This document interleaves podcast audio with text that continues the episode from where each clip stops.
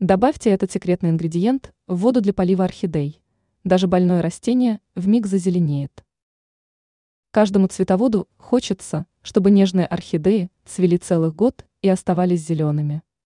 Существует один копеечный ингредиент, способный творить настоящие чудеса с вашими цветами. И речь пойдет о пищевой соде.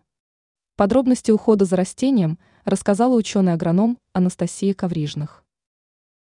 Как ухаживать за орхидеей? Одного полива отстоянной водой недостаточно для роста и пышного цветения этого экзотического растения. Чтобы заставить орхидею пышно и продолжительно цвести, нужно добавить в воду для полива пищевую соду. Как известно, капризные орхидеи нуждаются в особом уходе. И они могут внезапно остановиться в росте и прекратить цветение из-за чрезмерного полива. Сода способна регулировать pH воды и превращать ее в чудодейственный эликсир для цветов. Содовый раствор способствует более эффективному усвоению питательных веществ растениям. В результате орхидея буквально на глазах начинает быстрее расти и пышно цвести.